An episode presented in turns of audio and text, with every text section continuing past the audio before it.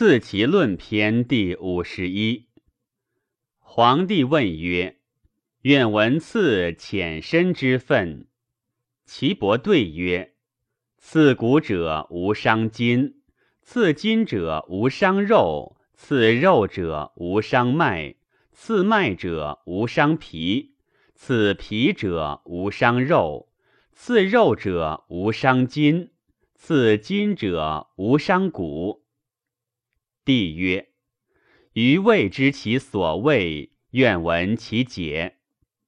岐伯曰：刺骨无伤筋者，针至筋而去，不及骨也；刺筋无伤肉者，至肉而去，不及筋也；刺肉无伤脉者，至脉而去，不及肉也；刺脉无伤皮者，至皮而去，不及脉也。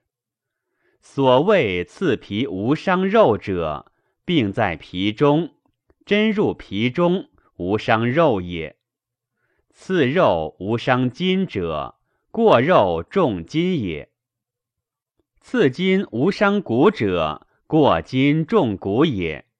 此之谓反也。